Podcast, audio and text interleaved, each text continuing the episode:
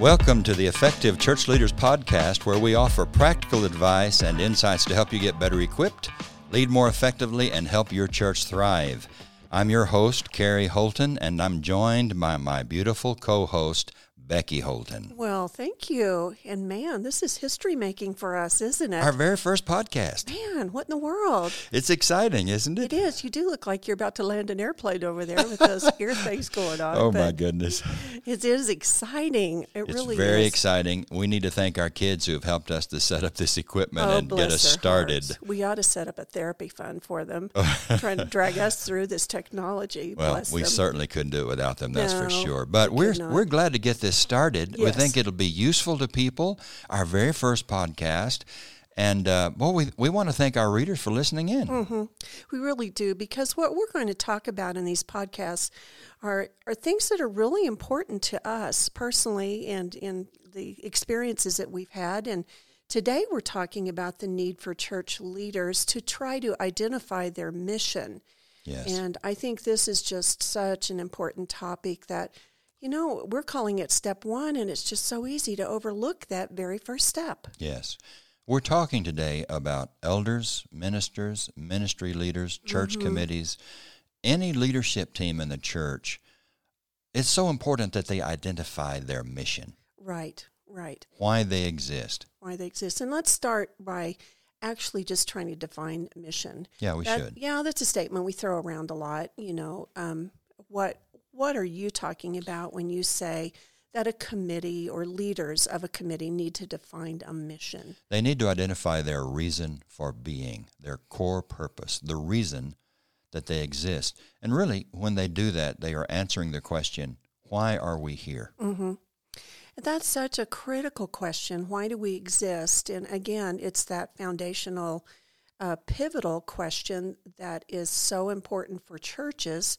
And uh, as they start trying to put any type of committee together or any type of a plan, It why, is. why do we exist? It's a crucial question. And you know, honey, I think that it's true that successful churches and organizations of any kind, they all understand the fundamental reason they exist and they stay true to that purpose. That's part of their success. They know why they exist and they stay true to that Uh, purpose. yeah, I agree. because I think it helps them to uh, the the mission helps serve as um, a compass to keep them from losing their way, and everybody stays on the same page. Yes. In healthy churches, everyone is pulling in the same direction. Mm-hmm. You don't have people going in a hundred different directions. Right. And that's why they need to identify here's why we exist, here's our core purpose, here's our reason for being. Mm-hmm. So they can all pull in the same direction. It's a good filter, really, Yes. for what comes in the future. Yes. And uh, just here, if you don't mind, and whether you do or not, I'm going to do it anyway, aren't I? yes. I, I want to take a look at something Paul wrote in 1 Corinthians chapter 1 and verse 10, and let me read it for us. Now I appeal to you, brothers and sisters, by the name of our Lord Jesus Christ, that all of you be in agreement, and that there be no divisions among you, but that you be united in the same mind and the same purpose. And that, that last phrase in that verse is, is what I think is very important for us to consider. He wants us to be united in the same mind and the same purpose. God Right. wants us to be united in our purpose. He wants us to be pulling in the same direction. And, you know, answering this question, why do we exist, helps everyone on the leadership team to align themselves around their primary mission.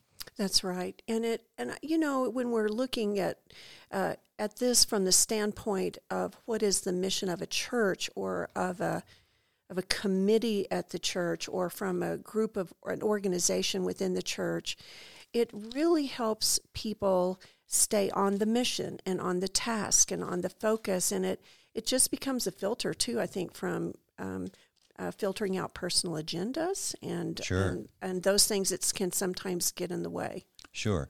Uh, you know, as we're thinking about the mission of the church, I, I mean, we could talk about the mission of this particular committee or that particular ministry, but if we're if we're thinking about the mission of the church, Mm-hmm. I think we would have to say, well, every leadership team will have to identify that mission for themselves. But Mm-hmm. I'm going to go out on a limb here and say that the mission of every New Testament church is essentially the same. I think it's the mission that Jesus gave us, that Jesus gave to the church. And again, I want to refer to Scripture, Matthew chapter 28, beginning in verse 18, when Jesus came to his disciples and said to them, All authority in heaven and on earth has been given to me. Go therefore and make disciples of all nations. I think in that passage, Jesus is giving us a clear mission. We mm-hmm. are here to make disciples. Right.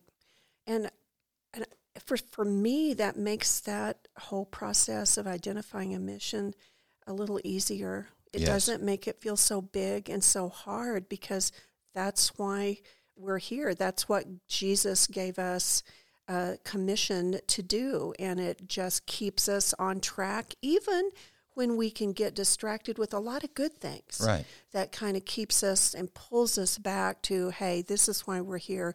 This is what we're doing. Why you know what we're doing. Right. And to get ahead of ourselves a little mm-hmm. bit, we could say that when we when we do certain things, we might try to get back on track by saying, okay, how does this program or how does this activity contribute to the making of disciples, the making of followers for Jesus? Right. Take right. us back to the mission. Right. Take us back to our reason for being.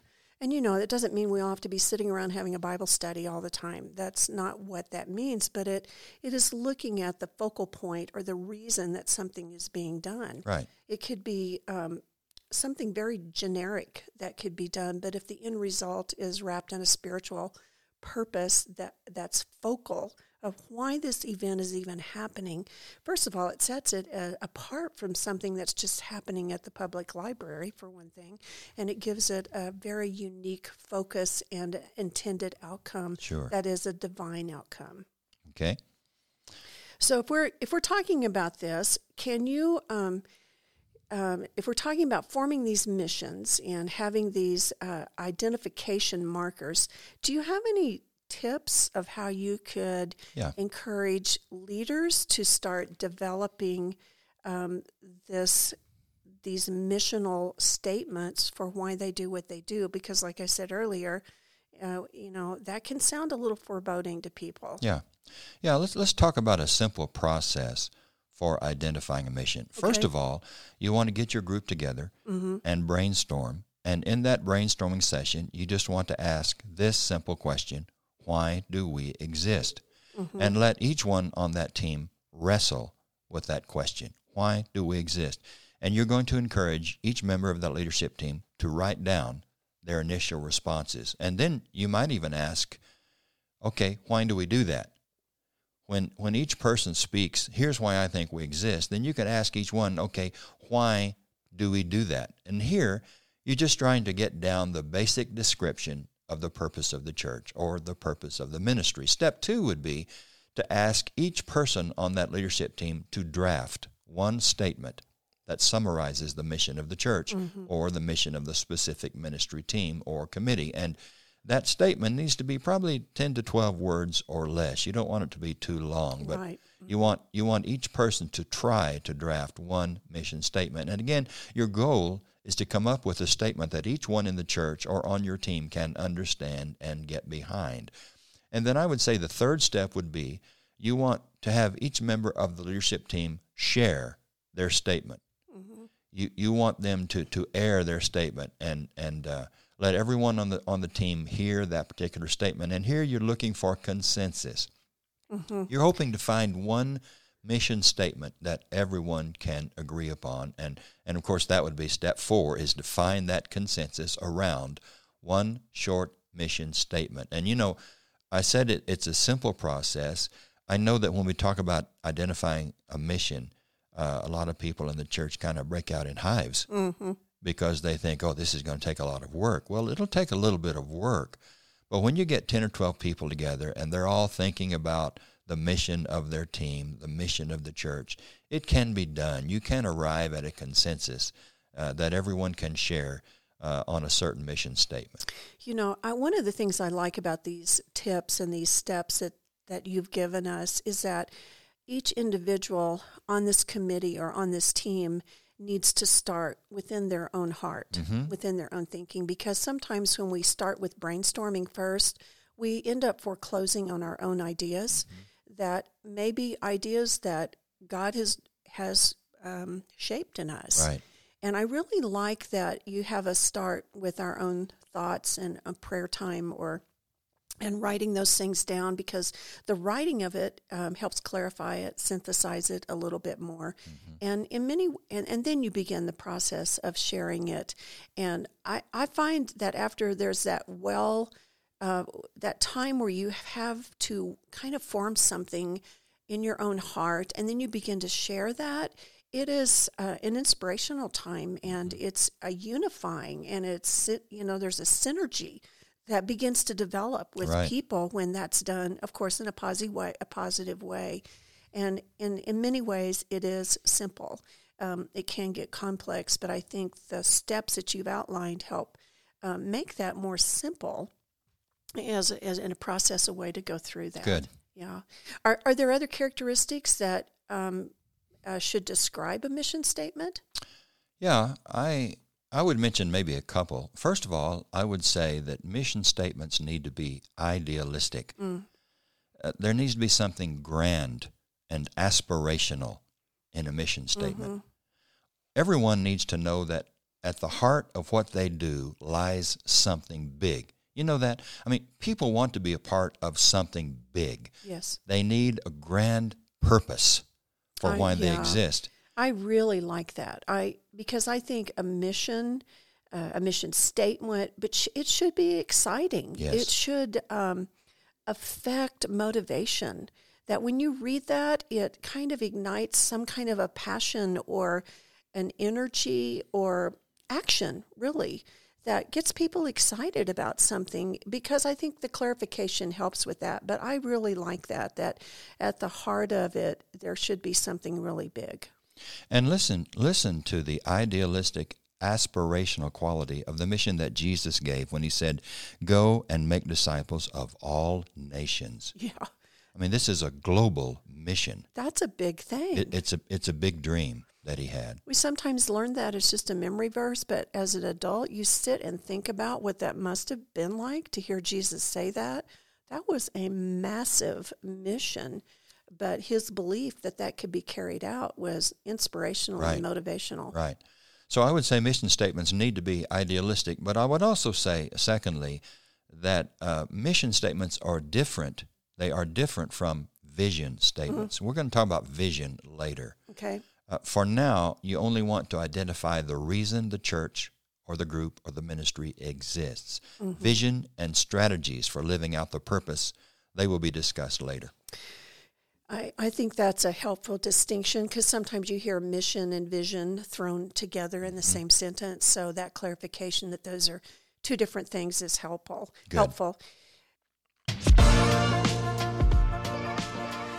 We'll be right back with the rest of our conversation on identifying a mission for your leadership team or church in just a moment. For now, I want to tell you a little bit about the Effective Church Leaders Workshop. We are so excited at Connect 3 Ministries to start these workshops. We're excited about the opportunity to help church leaders know how to build healthy leadership teams, how to gain organizational clarity, and how to help their church thrive. To find the details about this exciting workshop that begins in the fall, go to our website, effectivechurchleaders.com.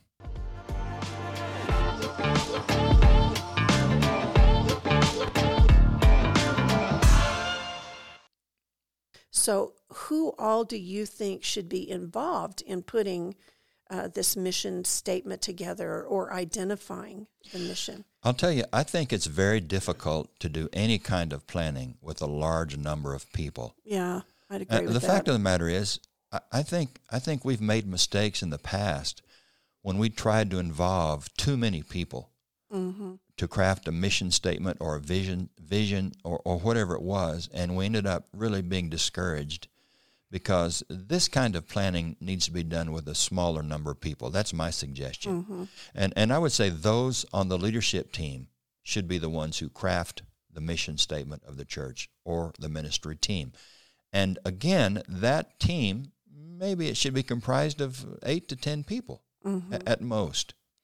Uh, so if you're talking about elders, uh, eight to 10 members on that leadership team. If you're thinking about a ministry team, eight to 10 members, I think that would be max to really coming out of that uh, group with a strong mission statement.